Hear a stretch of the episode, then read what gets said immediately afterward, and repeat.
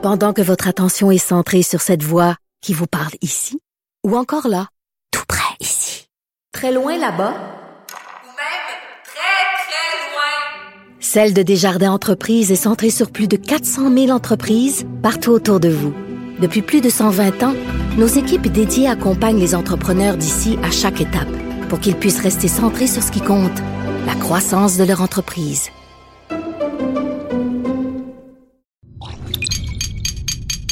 Cube Radio. Pas besoin de jury. François prononce toujours le bon verdict. Alors, je procède à la lecture du verdict. De 10 à 11. J'appelle mon avocat. Cube Radio. Bonjour, bienvenue à J'appelle mon avocat.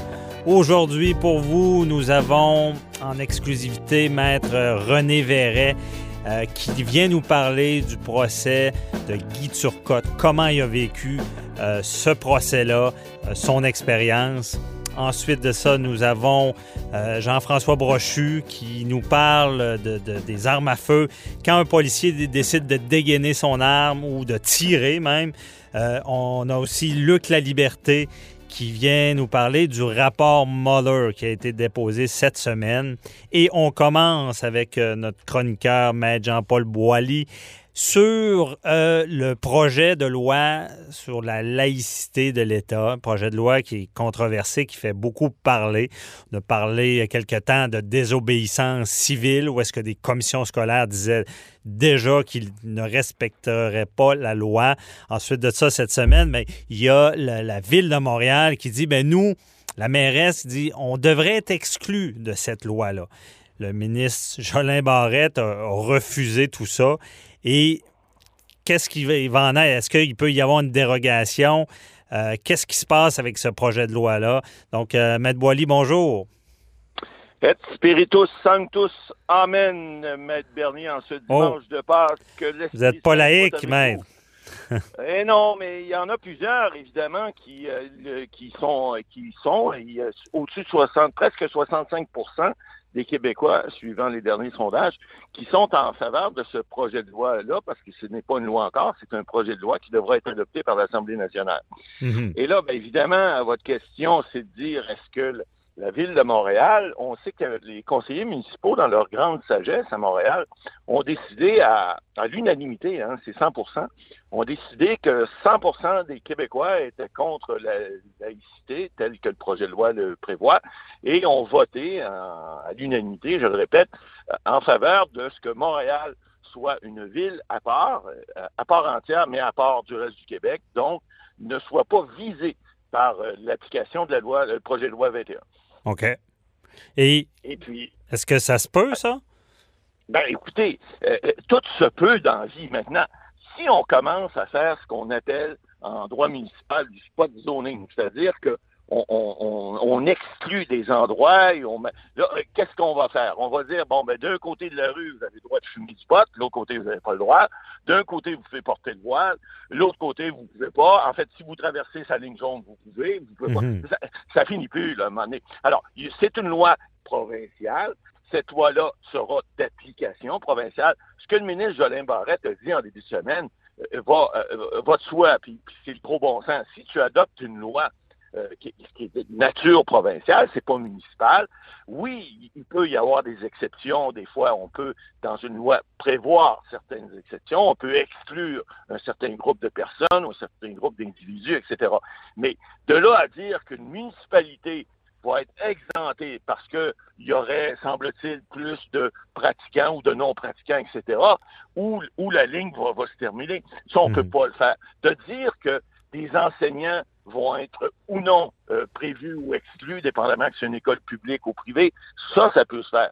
Mais de là à dire qu'un territoire va être exclu parce qu'il y a, il y, a, il y, a, il y, a, il y a des, élus municipaux, puis je vous rappelle, il y a au-dessus, puis les, les Montréalais sont des Québécois, à ce que je sache, lorsqu'on sait que 60, près de 65% des Québécois, suivant tous les sondages, sont d'accord avec le projet de loi du gouvernement, ou enfin, euh, d'après ce que tu as dit, de ces gens-là sont d'accord, on ne peut pas, à titre d'élu montréalais, dire qu'on est 100% nous, en désaccord. Ça va, c'est, c'est, c'est Mhm. à l'encontre de toute logique, là. Et là, il va falloir que le conseil municipal à Montréal se réveille Puis disent, à un moment donné, j'ai vu le, le, le vice-président, moi en fait, c'est pas le vice-président, mais le, un, des, un des hauts dirigeants, de, en fait, c'est le chef de l'opposition qui s'est présenté avec la mairesse pour dire c'est pas drôle, mon signe religieux, je pourrais plus le porter.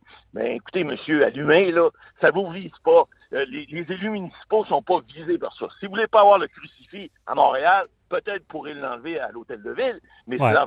ça ne vous empêche pas de porter ben, vos signes religieux. Vous n'êtes pas prévu dans Il y a une croyance populaire. Il y en a qui pensent que c'est dans tous les domaines, mais on se rappelle que c'est les fonctionnaires en position d'autorité, dont l'exemple les policiers, les juges. Et pour ce qui est de la ville, ben, on, on, pense beaucoup aux policiers. Mais Maître Boily, est-ce que ça s'est déjà vu, ça, d'une ville dit, ben moi, cette loi-là, j'en veux pas? Ben écoutez, il y a des gens, vous avez le maire de Hampstead qui a dit on ne l'appliquera pas. Il y a des gens qui. Mais ça, ça s'appelle de la désobéissance civile. Ouais. Et dans notre société démocratique, c'est pas ça qu'on veut. On veut surtout pas que nos élus aient des positions euh, tranchées comme ça et, et, et, et, et font, encouragent la population à désobéir civilement.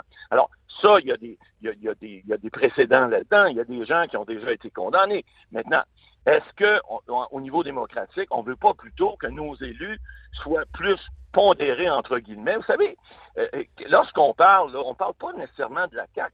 Le PQ a, a, appuyé ce projet de loi-là, ce que je sache. Ouais. Il y a des gens qui sont pour, il y a des, on peut être pour et contre, mais ce que je sache, on a élu un gouvernement démocratiquement, ils sont majoritaires, et, et il y a, il y a, je vous répète il y a une partie, une grande partie de la population, c'est pas juste un, un, geste politique calculé, ils sont en début de mandat. Ils l'avaient okay. dit qu'ils le feraient, ils l'ont fait.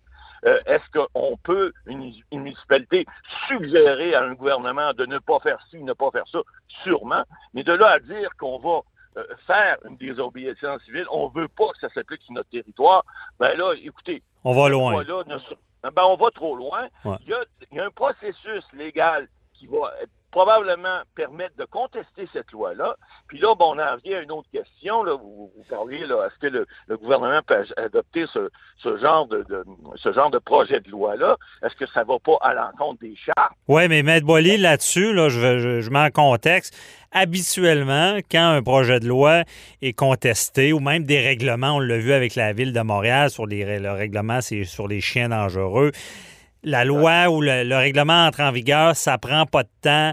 Contestation, les tribunaux vont euh, appliquer une sorte de statu quo, vont suspendre la loi jusqu'à temps que ça monte les échelons euh, de, de, de, la cour, si on peut dire. Mais là, euh, dans ce projet-là, on dit, bon, la minute qui est en vigueur, contestation judiciaire, on va tenter de la suspendre, mais il y a cette fameuse clause dérogatoire, euh, pas dérogatoire, euh, nonobstant, dans le fond, Exactement. que...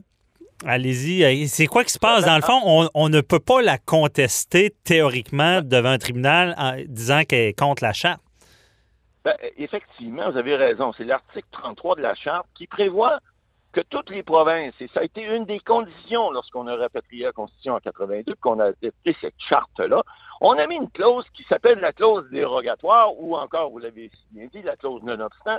Nonobstant, ça veut dire, même si la charte devrait s'appliquer, une, une, organisation, enfin une, une province euh, de, de, du, du, du, Canada mm -hmm. peut adopter cette clause nonobstant-là, cette clause dérogatoire-là, qui dit même si la charte devrait s'appliquer, elle ne s'appliquera pas. Là où il y a un problème, et c'est un problème majeur, puisque cette clause nonobstant-là, on y a mis une limite. Alors, l'article 33 prévoit que c'est une période de cinq ans.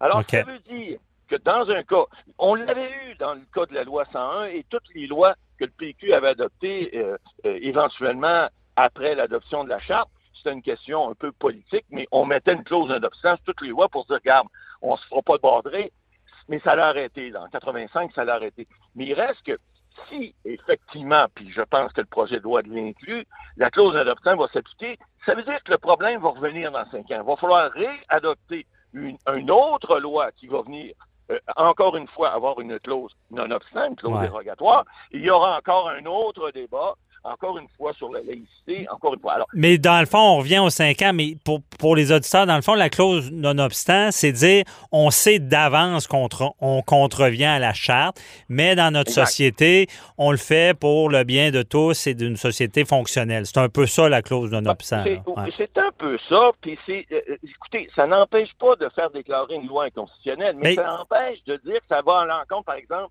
dans ce cas-ci, dans la charte, la liberté de religion, la liberté d'association. Donc, on dit, parce que la population, parce que les élus qui sont élus majoritairement ont décidé de quelque chose, ben, on va au-delà de ce qui est écrit dans la, charte, puis on dit, malgré tout ça, on va pouvoir appliquer une loi, même si elle pourrait aller à l'encontre, puis elle pourrait être déclarée à l'encontre. Inconstitutionnelle. Mais, Maître Boily, est-ce qu'elle est attaquable quand même, même malgré Ben cette clause-là? Est-ce que c'est en béton, cette clause-là? Ben, en fait, c'est en béton. Seul l'est tant que c'est pas inconstitutionnel, malgré tout. Mais il reste que même si on peut attaquer une loi, parce qu'une loi, lorsqu'elle est inconstitutionnelle, on peut l'attaquer. Si elle va à l'encontre de la Constitution du Canada, elle peut être attaquée en tout temps. C'est supralégal. Nonobstant le fait- Ouais. Ben, nonobstant le fait que même si euh, elle va à l'encontre d'une charte, qu'on l'article 33 qui nous, prouvait- qui nous permet de contester et de dire non, elle ne va pas en compte des chartes, euh, parce qu'on a cette clause nonobstant-là, il faut qu'elle reste constitutionnelle. Maintenant, évidemment, la charte prévoit la liberté de religion, la liberté d'association. Alors, la Constitution, est-ce que, la- parce que là, écoutez, des cours de constitutionnalistes, là, des, discours, on pourrait en avoir ad vitam aeternam, ça Ouais. finirait plus, mais il reste que, écoutez, on, on- on- sait que euh, les- les- les- les lois qui sont déclarées inconstitutionnelles sont, sont là pour, la Constitution est là pour protéger les lois du Canada et, du, et des provinces, mais la Constitution ne fait pas en sorte nécessairement de protéger la liberté de religion et d'association. Ce que les chartes font, cependant. Ouais. Alors, c'est pour ça que je dis, c'est pas à l'épreuve de tout, mais disons que c'est un bon gros paravent qui peut aider euh, fortement euh, de faire passer. Donc, ce c'est- c'est pas à l'épreuve de tout. On, on peut dire déjà que malgré ça, il y a des gens, on va essayer d'attaquer cette loi-là. On le sent déjà. Imaginez si les villes sont déjà là à vouloir Ah, euh, ne pas respecter la loi. Là. On parle, on parle même pas des individus qui vont vouloir se- aller devant les tribunaux. Ah, c'est bien certain qu'il va y avoir des, des petites gaguerres. Il y en a Ouais. eu tellement pour la loi 101. Souvenez-vous, euh, pour ceux qui sont plus euh, âgés, les, les débats ont duré des années et des années.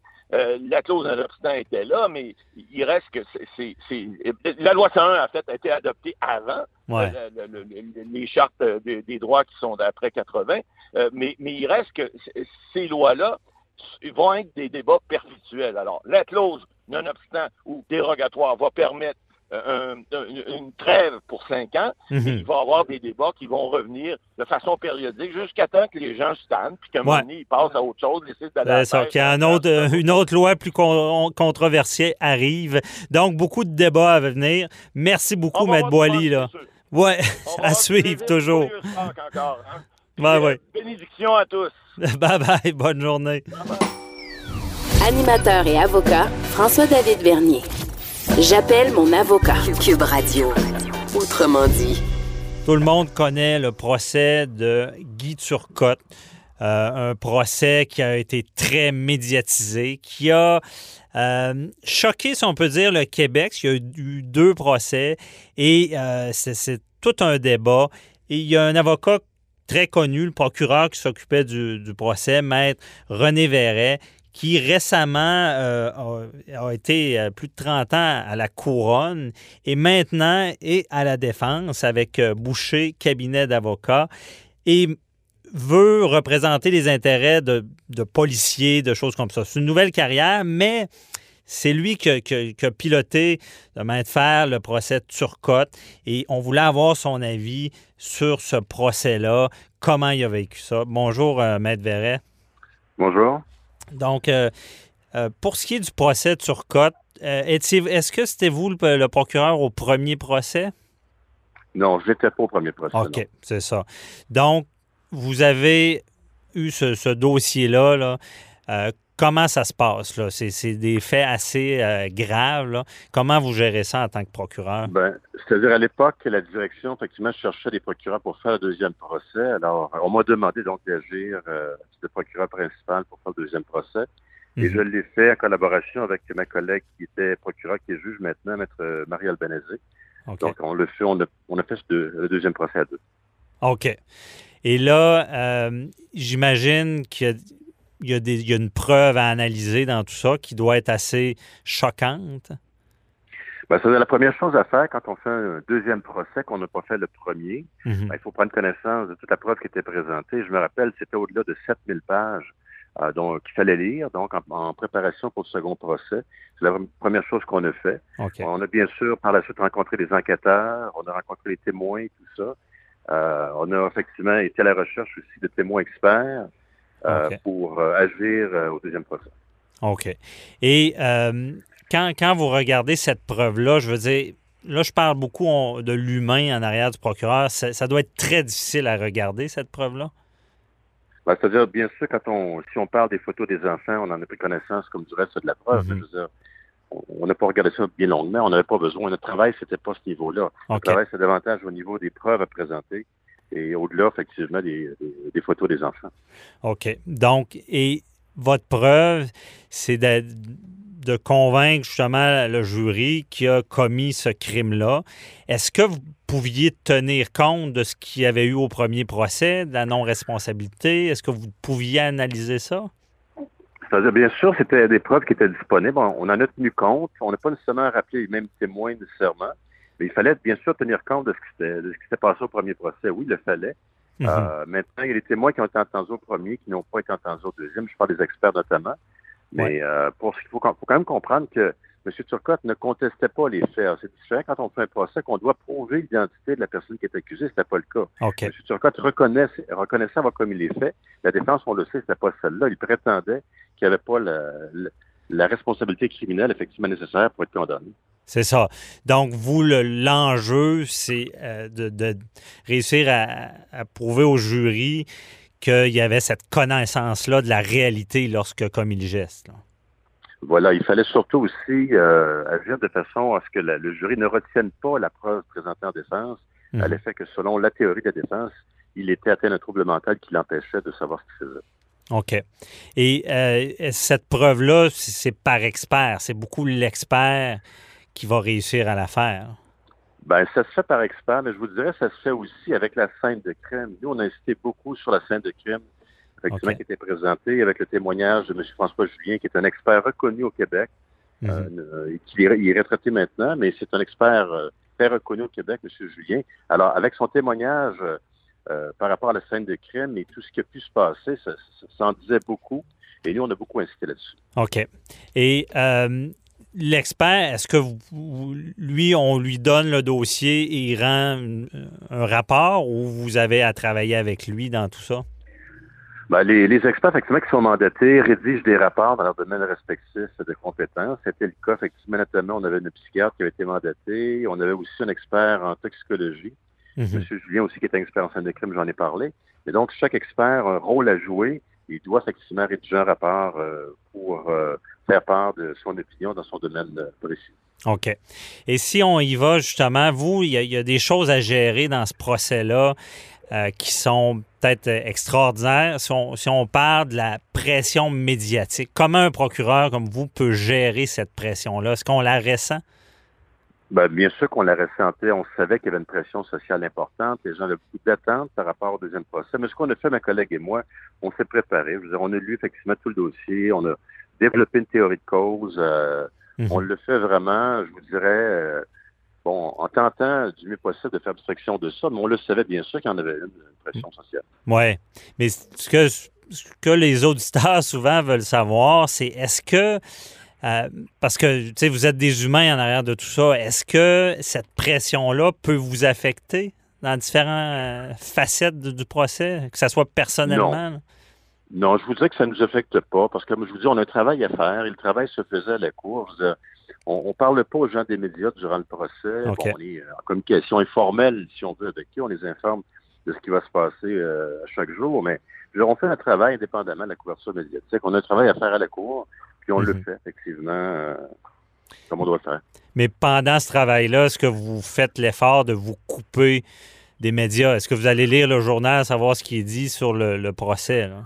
Pas vraiment, pas vraiment. D'abord, on n'a pas le temps de le faire. Puis, je veux dire, c'est pas vraiment notre préoccupation à nous de voir les comptes rendus médiatiques. on a un travail à faire et euh, on se concentre là-dessus. Puis, est-ce que vous dites que ça, ça pourrait teinter mon jeu, ma, façon de faire, donc je veux m'exclure de ça ou? Non, d'aucune façon. D'aucune façon. Euh, on savait qu'effectivement qu'il y avait des reportages de tous les jours, mais on ne tient pas compte de ça. OK. Et dans, dans le processus, vous travaillez beaucoup avec euh, la victime, la mère des enfants. euh, Madame Gascon. Vous devez travailler Madame avec elle. Madame Gaston, oui, effectivement, Gaston, elle au procès. À notre, euh, on lui avait suggéré de ne pas assister au procès. Elle lui témoigner, mais tous les jours, tous les, tous les soirs, en fait, on était en contact avec elle. On lui faisait part de ce qui s'était- de ce qui s'était produit durant la journée, mais tous les jours, on était en communication avec elle durant le procès. OK, vraiment tous les jours. là. Ah, tous les jours. Tous les jours, on lui faisait rapport de ce qui s'était passé. parce que pour elle, c'est important de suivre ça à la lettre. là. Bien sûr, bien sûr. Et côté. Elle est venue à la fin. Elle est- il faut savoir qu'elle est venue à la fin. Mme Gaston, quand j'ai plaidé à la fin, elle a, elle a assisté. puis Elle était Mhm. aussi présente euh, lorsque les jurys ont posé des questions vers la fin. Et bien sûr, elle était présente euh, lors des verdicts. OK. Et émotivement, là, parlant, comment vous gérez ça avec, euh, avec elle? Est-ce que est-ce qu'il faut faire attention à ce qui est dit ou euh, elle, elle- elle- Ben, C'est-à-dire, dès le départ, on avait, on a établi une bonne relation de confiance, je pense, à Mme Gaston. L'important pour nous, c'était de, de l'informer euh, de ce qui se passait, de lui expliquer effectivement là, le plus précisément possible euh, ce qui se déroulait. Alors, on a développé une relation de confiance, je vous dirais, avec Mme Gaston. OK. Et lorsque, dans ce dossier-là, ben, on le sait, au final, euh, Guy Turcotte, reconnu coupable, qui se dirige à, à la prison, comment on vit ça, le- ce, ce verdict-là avec Mme euh, Gaston?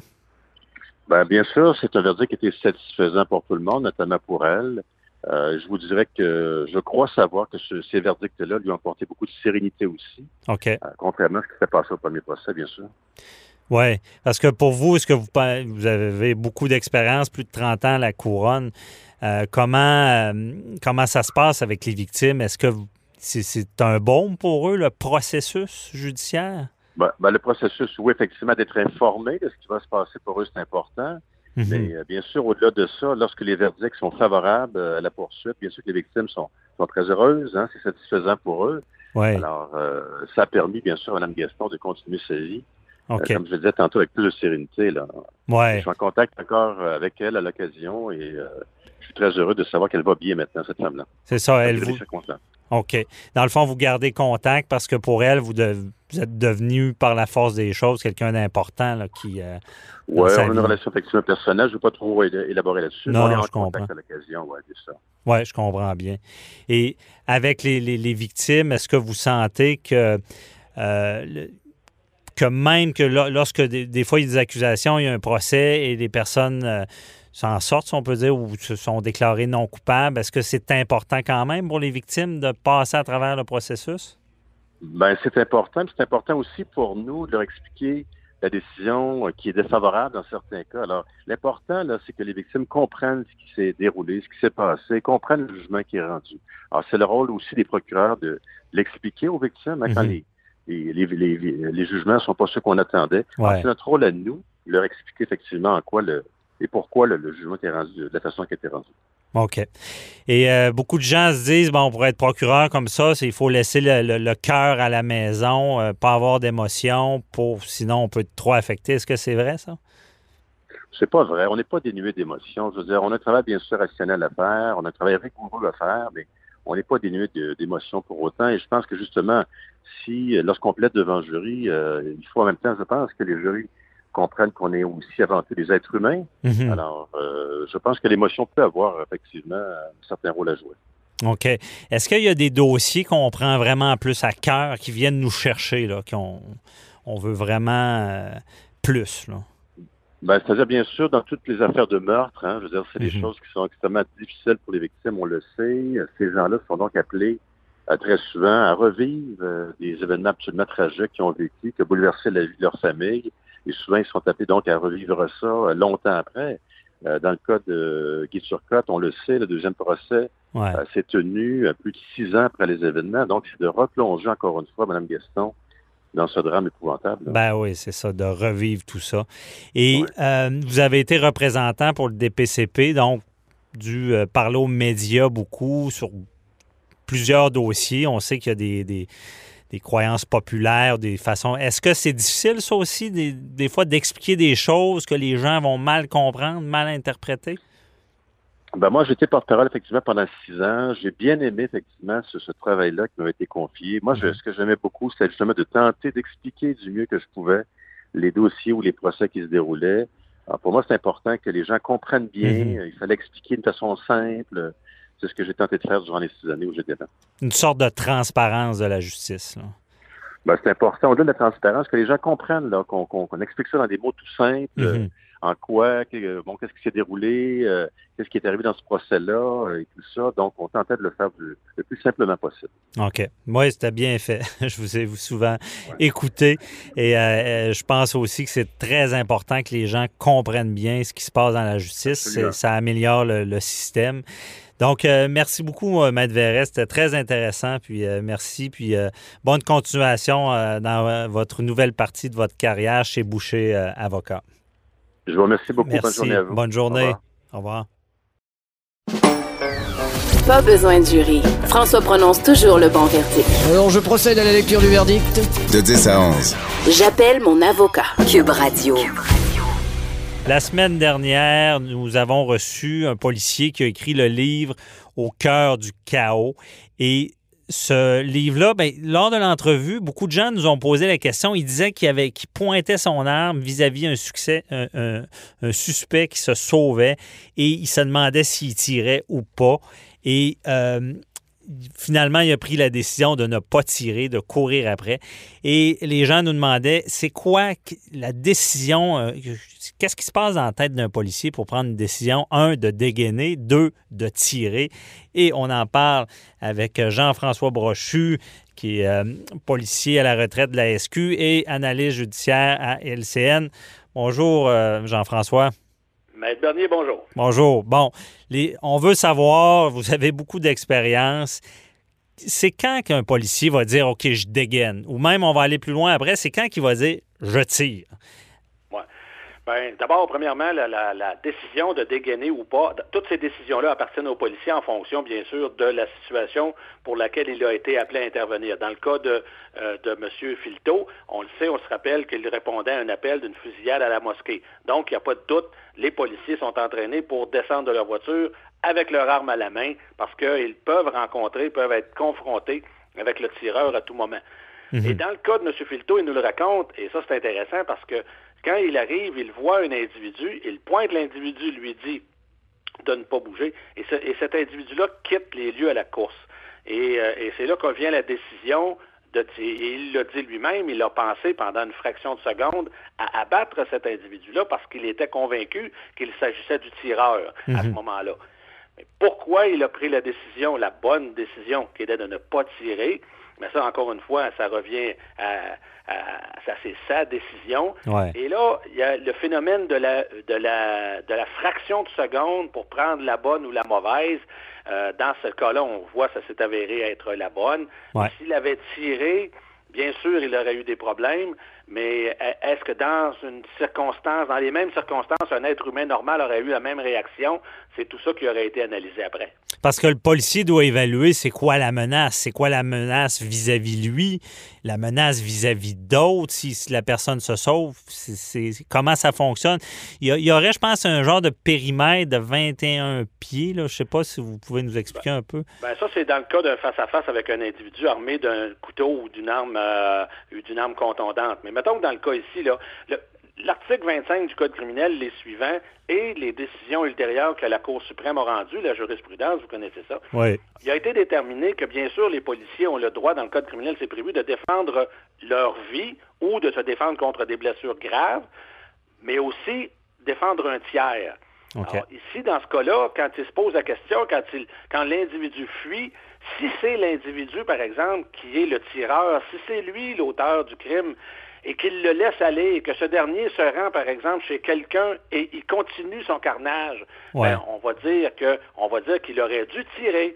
Je vous donne l'exemple de Toronto. Toronto, on a tous vu les images, puis même le, le sang-froid de ce policier-là a été vanté dans les grands réseaux américains et canadiens de télévision. Mais si ce policier-là, dans la même circonstance, si Toronto, rappelons aux gens, c'était euh, une personne là, qui, qui avait pris, euh, frappé d'autres avec une- un camion, je pense, c'est ça? C'est ça, il vient, Ouais. il- c'est ça. Il y a un camion bélier, un, un camion loué, il embarque ses trottoirs et il, il a tué une dizaine de personnes, Ouais. si ma mémoire est exacte. Mhm. Mettons un camion bélier, un acte terroriste. Et le, le policier descend de sa voiture, confronte l'individu qui, à plusieurs reprises, fait semblant de sortir une arme, ça s'avérera un téléphone cellulaire, pour tirer sur le policier. Manifestement, ce qu'il veut, c'est forcer le policier à tirer sur lui. Entre, guillemets, on appelle ça le suicide by cop. Euh, c'est donc, bon. Mais le policier a décidé de ne pas tirer dans ce cas-là. Et tout le monde a vanté sa décision. Mais si, le- mais si l'individu avait sorti un couteau et était parti après les témoins parce qu'il y avait des badauds tout autour et s'était mis à poignarder des gens, on aurait dit il aurait dû tirer. Mhm. Il aurait pu, ça aurait pu être une mauvaise décision. De la situation aurait été complètement différente. Peut-être que même que le policier ne les a même pas vus, ces gens-là, parce que dans une situation comme celle-là, il y a la vision tunnel, ce qu'on appelle, mais ça, on y reviendra. Donc, la, la- la fraction de seconde que le policier de Toronto ou que Filto à Québec, la fraction de seconde qu'il a eu pris, qu'il a eu, qu'il a, dont il a disposé pour prendre sa décision, ben c'est c'est quelque chose qu'ensuite on prend des, des semaines, des, des, des, des années à analyser. Ouais. Mais dans, le- dans, le, dans, le, dans, le, dans le vif du sujet, lorsqu'on a la vision tunnel, c'est pas toujours évident, justement, de prendre la meilleure décision. La C'est meilleure. quoi, ouais, puis c'est- c'est important de le dire, c'est une décision qui se prend rapidement. C'est quoi la vision tunnel? Bon, dans le cas d'un- événement à stress intense comme celui-là, dans le cas d'un événement où on est en hyper-vigilance, euh, le, le- le système, puis, je vous parle de quelque chose que j'ai vécu, si vous voulez, on en reparlera Oui. plus tard, là, mais je l'ai vécu personnellement. Mhm. Le système se met en mode de- d'hyper-vigilance, justement, pour se concentrer sur la menace dont on est victime. La menace qui est devant nous. La menace, elle peut être potentielle, elle peut être subjective. Dans le cas de Filto, il n'a pas vu d'arme, mais il ne sait pas. s'il- il, a, il a toutes les raisons de penser que ça peut être le tireur, vu que la personne fuit. Puis Mais vu qu'il y avait deux corps à ses pieds, là, aussi. c'est Ouais. ça, il y a déjà deux, ça, il y a déjà deux victimes, il sait que Mm. c'est une fusillade, il sait qu'il y a des coups de feu qui sont tirés, il arrive là, il y a un individu qui fuit. Donc, tous ses sens sont portés vers cette situation-là. Tu- alors, dans ces cas-là, comme à Toronto, tu vois pas qu'est-ce qui se passe à gauche et à droite. C'est Mhm. comme si on mettait des, des éridelles, pas des éridelles, mais des œillères, Des œillères, à un cheval. Des œillères à un cheval. On ne voit, et on est, et le cerveau n'est concentré que sur la menace. Et je vous dis, c'est l'adrénaline. Et là, le, le- le- le processus décisionnel est extrêmement rapide. Et donc, il n'est pas facile pour le policier de prendre que la bonne décision. C'est pour ça que souvent, je dis à des, des policiers, on- sur, sur une échelle de 10, on ne peut pas toujours prendre la meilleure décision, celle qui sera 10 sur 10, mais il faut au moins prendre le plus proche possible, 8, 9 sur 10. OK. Mais il peut arriver que le policier il prenne une décision qui est 8 sur 10, mais c'est quand même la bonne dans les circonstances. Ben, ça se passe tellement vite. On parle de, de secondes, là. On parle de fraction de seconde. Fraction On parle de seconde. Puis on parle également d'une situation qui est extrêmement stressante. C'est que quelques minutes avant, la- dans les cas des répondants euh, d'urgence, comme les ambulanciers, hein, c'est la même Mhm. chose pour les ambulanciers, c'est la même chose pour les pompiers dans certaines circonstances, les premiers répondants, c'est qu'il y a une minute ou deux, vous étiez tout à fait relax en train de jaser avec votre partenaire dans la voiture de patrouille. Et euh, dans les 30 secondes suivantes, vous êtes en situation de face à face avec une personne armée. Hein, Ouais. ou avec une personne armée d'un couteau. Et donc, la situation change du tout au tout. Le, le stress, l'hypervigilant, le stress monte très rapidement. Et Mhm. c'est là que la vision tunnel s'installe. Et on n'a plus connaissance de ce qui se passe autour, on n'a plus connaissance de notre environnement, on est concentré sur la menace, et euh, parce que il y va de notre vie ou de la vie d'un tiers. C'est ça. Donc, c'est un peu, c'est un peu ça. Mais ce que, Euh, c'est ce que vous expliquez bien, c'est si on, si on tire, ben, on a sa conscience, on a tué quelqu'un, j'imagine. On le laisse aller. on- Est-ce qu'on a sa conscience qu'il en a tué dix autres par la suite? Je vais vous donner un autre exemple, M. Bernier. Par- Puis vous avez raison de dire que c'est la, c'est la pire situation. Hein? Pas, Mhm. quand même qu'on dirait n'importe quoi. On peut aimer ou détester les policiers. Là. Ouais. Mais ça, euh, ça, il y a des choses qu'on ne changera pas. Mais il reste une chose, c'est qu'effectivement, euh, c'est la pire décision à prendre. Euh, je l'ai vu avec des étudiants au Cégep. euh, quand on tente, on, on, on les met en situation, c'est très difficile de les faire tirer. Ouais. Et, et c'est la même chose pour les policiers. J'ai fait plusieurs enquêtes indépendantes dans lesquelles les policiers ont dû défendre leur vie et- ou celle d'un tiers et je vous dis qu'on les ramasse à cuillère. hein. Ah, j'imagine. Parce que vous, parce Puis moi, j'ai déjà vu quelqu'un tomber, on en reparlera, mais c'est très difficile, c'est très stressant. ben, j'imagine. Parce que- vous, vous l'avez vécu. Ah, allez-y, allez-y. Ben, ce que j'allais dire, c'est que Euh, bon, ben, finalement, j'ai perdu le fil. Non, mais on allait sur. euh, on, on veut savoir aussi, vous, vous l'avez vécu, ou vous, tu, tu l'as vécu. Euh, Qu'est-ce qui s'était passé Qu'est-ce dans, dans ta tête? Bon, expliquer rapidement aux auditeurs, là, je suis en patrouille en Haïti, dans la dans Cité Soleil. On est en support de la police nationale haïtienne. On est accompagné de deux policiers de la, de la police nationale haïtienne, ainsi que des membres, six membres d'un peloton de, euh, de l'armée brésilienne. Et euh, lors de notre patrouille, nous sommes arrivés face à face avec un jeune homme qui était qui a dégainé une arme qu'il portait dans son ceinturon à, à l'avant. là. Il a dégainé une arme. Il nous a pointé rapidement, mais il est parti à la course. OK. Alors, euh, on est parti à la course euh, après lui euh, parce qu'on est dans un fief de gang de rue, et on est dans un fief de gang, de chef de gang. Et notre travail, c'est justement de, de, de, de, de- de patrouiller pour euh, justement mettre un terme à leurs activités. Donc, on part après cet individu-là, mais dans les dédales de Cité Soleil, on est rapidement euh, séparés, moi et mon partenaire de la police nationale haïtienne, on est rapidement séparés du reste du peloton. Euh, on se dirige euh, quelques secondes, là, puis on se dirige vers des cris d'une femme, on entend des hurlements d'une femme.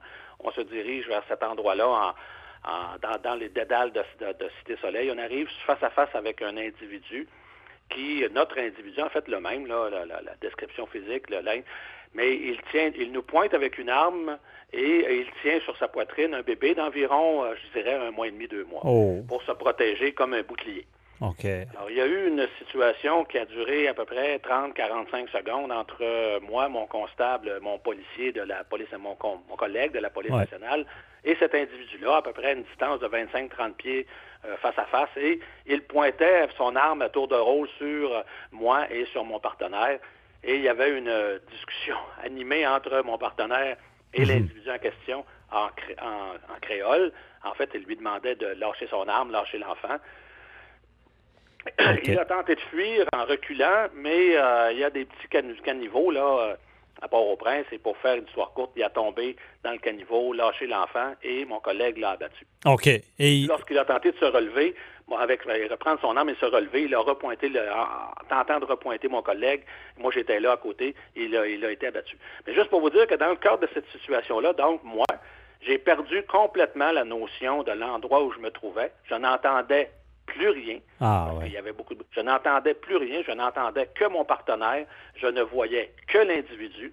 Bien sûr, je le pointais, mais j'avais aucune possibilité de le tirer, mon partenaire non plus, parce qu'il se protégeait avec euh, Le bébé. corps de l'enfant.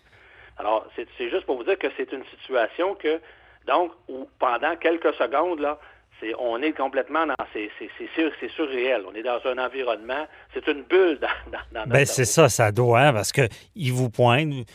Tu as une famille, euh, il y a un bébé. euh, Là, là j'imagine, on se pose la question. On tire, on c'est tire ça. pas. Ça, ça, ça doit. C'est quoi ton souvenir? était- la mère était derrière moi. La mère a été derrière nous, euh, semble-t-il, là, parce qu'après, quand ça a été, on, s'en est rendu compte, la mère Ouais. était derrière nous, mais on ne la voyait plus. OK. Mais juste pour vous dire que c'est ça. Ça, c'est l'effet de la vision tunnel, donc, c'est l'effet de, la, de, de l'hyper... euh, euh, vigilance. Et ce qui fait que nos soldats qui reviennent d'Afghanistan ou d'Irak, euh, d'Afghanistan dans notre cas, là, on le voit qu'il y a des gens qui ont justement ces phénomènes d'hypervigilance qui reviennent, le syndrome post-traumatique, parce que euh, ils sont restés avec justement cette, cette, euh, au- dans le cerveau cette bulle là qui les, appelle toujours à être vigilants Ouais. parce, pour- parce qu'il s'agit de ta vie. hein. OK, ben oui, on peut seulement imaginer d'avoir à prendre ce genre de décision-là. Et des fois, comme tu l'as bien dit, c'est que on va prendre des années pour l'analyser quand ça s'est passé une fraction de seconde. Et- c'est ça. Puis si, si on peut, on peut, mettons peut-être en terminant, c'est que si- quand on voit qu'un policier a abattu quelqu'un, on est chanceux au Québec parce que bon, on a un bon système qui analyse euh, les faits et euh, qui, on a des paquets de gens qui vont, euh, des policiers ou des, des gens du BEI qui vont analyser, ils vont ramasser les faits, accumuler la preuve, présenter ça à des avocats Ouais. euh, du bureau de- du DPCP et c'est eux qui vont décider si euh, en- dans les règles de l'art, si l'opération a été menée dans les règles de l'art et si l'article du Code criminel 25 et suivant, c'est-à-dire le, le- le droit de se défendre Mhm. sa vie ou de se défendre contre des blessures, a été euh, respecté. Et donc, il faut attendre, tu sais, c'est ce que je veux dire, c'est qu'il faut attendre, puis des fois, des- la- la- une situation peut, à première vue, euh, pa- paraître, euh, mettons, entre guillemets, là, Moins bien non- paraître. Ouais.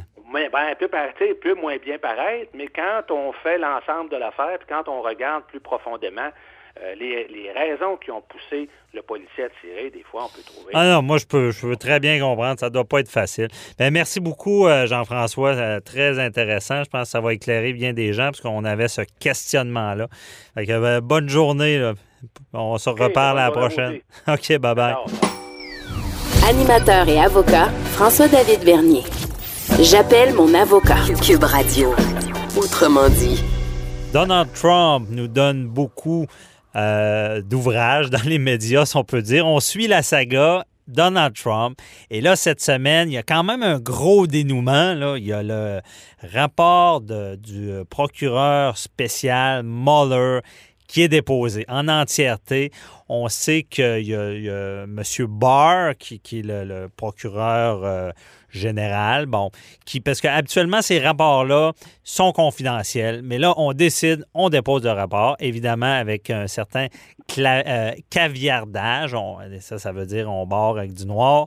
Et là, euh, qu'est-ce qui se passe? Posément que Trump là, est, blanchi. Euh, on en parle avec Luc La Liberté, notre spécialiste, à savoir qu'est-ce qui se passe exactement. Est-ce que Donald Trump, là, ça en est sorti indemne avec tout ça?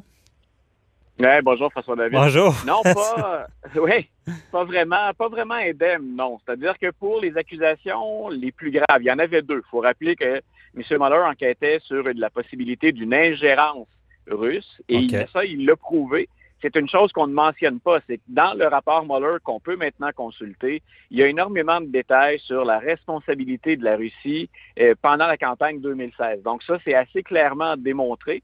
Maintenant, ce qu'on voulait savoir, c'est est-ce que des membres de l'entourage de Donald Trump ou le président lui-même ont collaboré, se sont rendus coupables finalement de complot ou de conspiration. C'est ce qu'on entend par, euh, au plan juridique, par le terme collusion. Collusion. Et, pour rappeler aux auditeurs, tu me l'as déjà rappelé, la Russie qui intervient dans une campagne a un seul but, c'est de foutre le bordel, si j'ai compris. Voilà, exactement. C'est probablement le résumé le plus clair qu'on puisse faire. L'idée, c'est de déstabiliser le régime. Et donc, ce serait, très, ce serait très grave si on parvenait à la conclusion qu'un président américain ou une administration a comploté avec une puissance étrangère pour déstabiliser le régime puis avantager un candidat. Euh, ce serait quelque chose de particulièrement douteux. Et mhm. même sur cet aspect-là, quand on consulte le rapport Mueller, j'ai eu l'occasion de le lire, le pas, pas totalement au complet. Oui, il y a 400 pages. Voilà, donc je n'ai pas complété les 448 pages, mais j'en ai lu une bonne partie.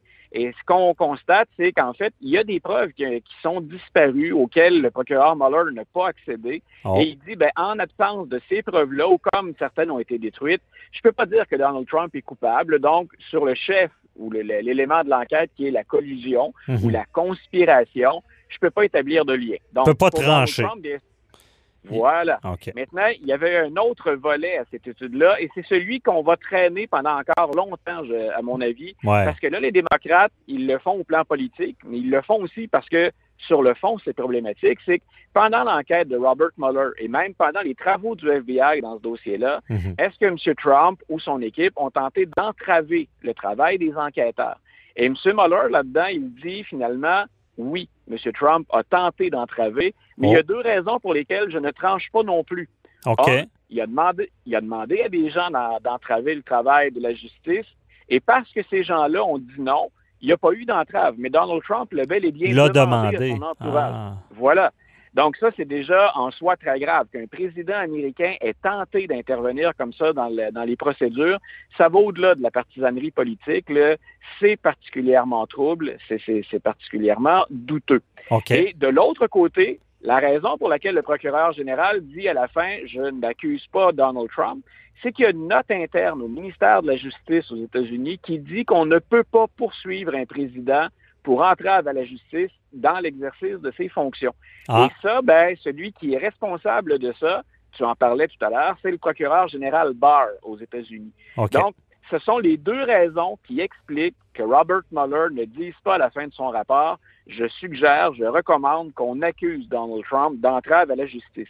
Alors, M. Trump est particulièrement snoro, dirait-on en québécois. euh, mais c'est pas, il déforme les réalités quand il dit ben, j'ai été exonéré dans ce dossier-là. Ce n'est pas vrai. OK, lui dit je suis blanchi, c'était toute une magouille, puis maintenant j'ai rien à me reprocher. Mais c'est pas c'est plus gris là, que noir et blanc. Là. Ah, tout à fait. Puis c'est même euh, honnêtement, puis tu, tu, le sais pour évoluer dans, dans, le droit sur une base régulière, c'est qu'il mhm. y a toujours le texte de loi, puis il y a euh, le, le, l'interprétation qu'on fait du texte de loi. Mais dans ce cas-ci, assurément, la plupart des interprétations vont contre les pratiques de Donald Trump. Et dans le système politique américain, puis dans le droit américain aussi, ce qui concerne la Constitution ou l'exercice du, du, droit aux États-Unis, le président américain, il est dans un sacré pétrin. Reste à savoir maintenant ce qu'on va faire. Est-ce que les démocrates jugent qu'on en a assez pour euh, lancer une procédure de destitution? On en parlait ce matin dans beaucoup de médias américains. Mais sinon, si je suis un Américain, personnellement, euh, puis on dit que les Américains ont déjà décidé en grande majorité pour qui ils vont voter en 2020, euh, je pense que ça, ça achève, si on devait être convaincu, ça achève de nous montrer à quel point le président américain, c'est pas un président, entre guillemets, normal que c'est même quelqu'un autour duquel il y a toujours une part d'ombre. Puis quand mhm. on utilise l'expression parrain de la mafia pour expliquer son comportement, on n'est pas loin de la vérité dans ce dossier-là. Ah oui, tant que ça. Parce que, donc, ce qu'on entend de Donald Trump, c'est totalement faux. Même moi, je me suis laissé impressionner presque, je me disais, bon, finalement, il n'y avait rien là, ce rapport-là, mais c'est pas vrai. C'est quand même grave ce qui est dit dedans. Là. Oui, puis c'est parce qu'on joue toujours sur deux choses. Hein. C'est sur les perceptions d'abord qu'on peut avoir. Est-ce mhm. que ça va changer quelque chose dans l'opinion des Américains? Peut-être qu'il y en a qui en ont déjà assez du rapport Mueller. Ça fait déjà 22 mois qu'on traîne cette enquête-là. Et je pense que leur idée est faite. Si on avait à ne pas aimer Donald Trump ou à continuer à apprécier Donald Trump, je pense qu'on ne changera pas d'idée avec le rapport Mueller. Mais si on est intéressé par le fonctionnement de la démocratie et des institutions américaines, ce qu'a fait Donald Trump est problématique. Et moi, je trouve ça important qu'on aille au fond de ce dossier-là peu importe ce que la population américaine accorde comme intérêt ou valeur au rapport ben, c'est ça. Et si on parle de fond de tout ça, parce qu'on sait que ça a été euh, caviardé à certaines parties, il y a des enquêtes en cours, donc on ne peut pas dévoiler ce qui se passe avec les enquêtes en cours. Mais la question que je me pose, est-ce qu'il pourrait y avoir une enquête en cours contre Donald Trump qui serait caviardée? OK. Ce qui peut survenir, je te donne un exemple de ce qu'on a caviardé puis de ce qui pourrait ressortir éventuellement. On sait qu'il y a un des, euh, des, anciens conseillers de M. Trump, qui est Roger Stone, qui est actuellement en prison et qui attend son procès. Mhm. Dans le cas de M. Stone, une des choses qu'on lui reproche, c'est d'avoir collaboré avec Julian Assange, qu'on vient également d'arrêter, qui est le fondateur de Wikileaks. Et c'était justement dans le dossier des courriels d'Hillary Clinton. Donc, bien entendu, il y a peut-être des choses hyper intéressantes qu'on pourrait entendre, qui éventuellement, dans lesquelles on pourrait mentionner Donald Trump, mais ce n'est pas pour l'instant directement Donald Trump qui est impliqué dans ce dossier-là. Ce qu'on pense, c'est Roger Stone et Julian Assange. Et mhm. ça, on en a pour un certain temps avant d'aller au bout des procédures dans les deux cas. Dans le cas de M. Assange, on est au tout début, là, on vient tout juste de l'arrêter. OK. Donc, à suivre dans, tout ça. Et même, euh, si on revient aussi sur euh, Donald Trump, lui, au départ, il disait que ça n'avait pas d'allure, cette enquête-là. Mais si je comprends bien, là, en ce moment, il dit que c'est une bonne enquête, finalement, ce que fait le procureur euh, Mueller. pour, pour, bien montrer comment on peut rarement se fier à ce que dit M. Donald Trump et qu'on est toujours dans, dans l'exagération, c'est qu'au moment, avant que le rapport sorte, c'était une chasse aux sorcières.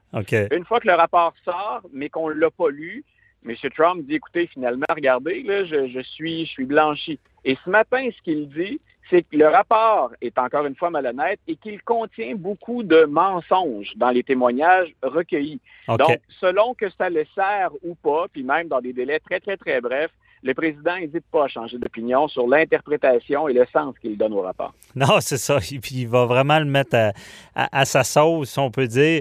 Et euh, rapidement, ah, comme ça, les démocrates disent on, continue le combat. Bien, avant de te parler, je me disais, coudon, ils en remettent. Mais là, je comprends bien qu'il y a peut-être il y a, d'autres choses, dont l'entrave, qui vont devoir euh, voilà, faire ressortir il y a toujours là-dedans, François David, l'idée, si les électeurs en ont assez d'en entendre parler et que ça risque de nous pénaliser, même si on croit qu'au fond, c'est tout à fait justifié comme pratique et comme procédure, on peut très bien ne pas mettre l'accent là-dessus. Là, ça devient politique et c'est les sondages qui déterminent ah, la récupération qu'on fait du rapport. Toute la game. selon les voilà. Et il semble que selon les sondages actuels, ben, les, les, les, les démocrates puisse espérer faire encore euh, un bon kilométrage en traînant ce dossier-là. Ah, Et moi, je pense sincèrement, François David, qu'on en a jusqu'aux élections de 2020, pendant lesquelles on va entendre parler du contenu du rapport ben partiellement ou en entier. Ben ouais, moi, c'est bizarre, mais je te crois à 100% euh, Merci beaucoup, Luc. C'était toujours très éclairant et on va se reparler de la saga Donald Trump, c'est certain. Bonne journée, bye-bye. Oui, Bonne journée à toi aussi, François-David. Bye bye. Merci beaucoup d'avoir été là cette semaine. Encore une fois, à J'appelle mon avocat. On vous invite à aller sur notre, notre Facebook. J'appelle mon avocat. Euh, likez-nous, posez-nous des questions. On veut y répondre avec des invités de qualité. Donc, on se retrouve la semaine prochaine. Cube Radio.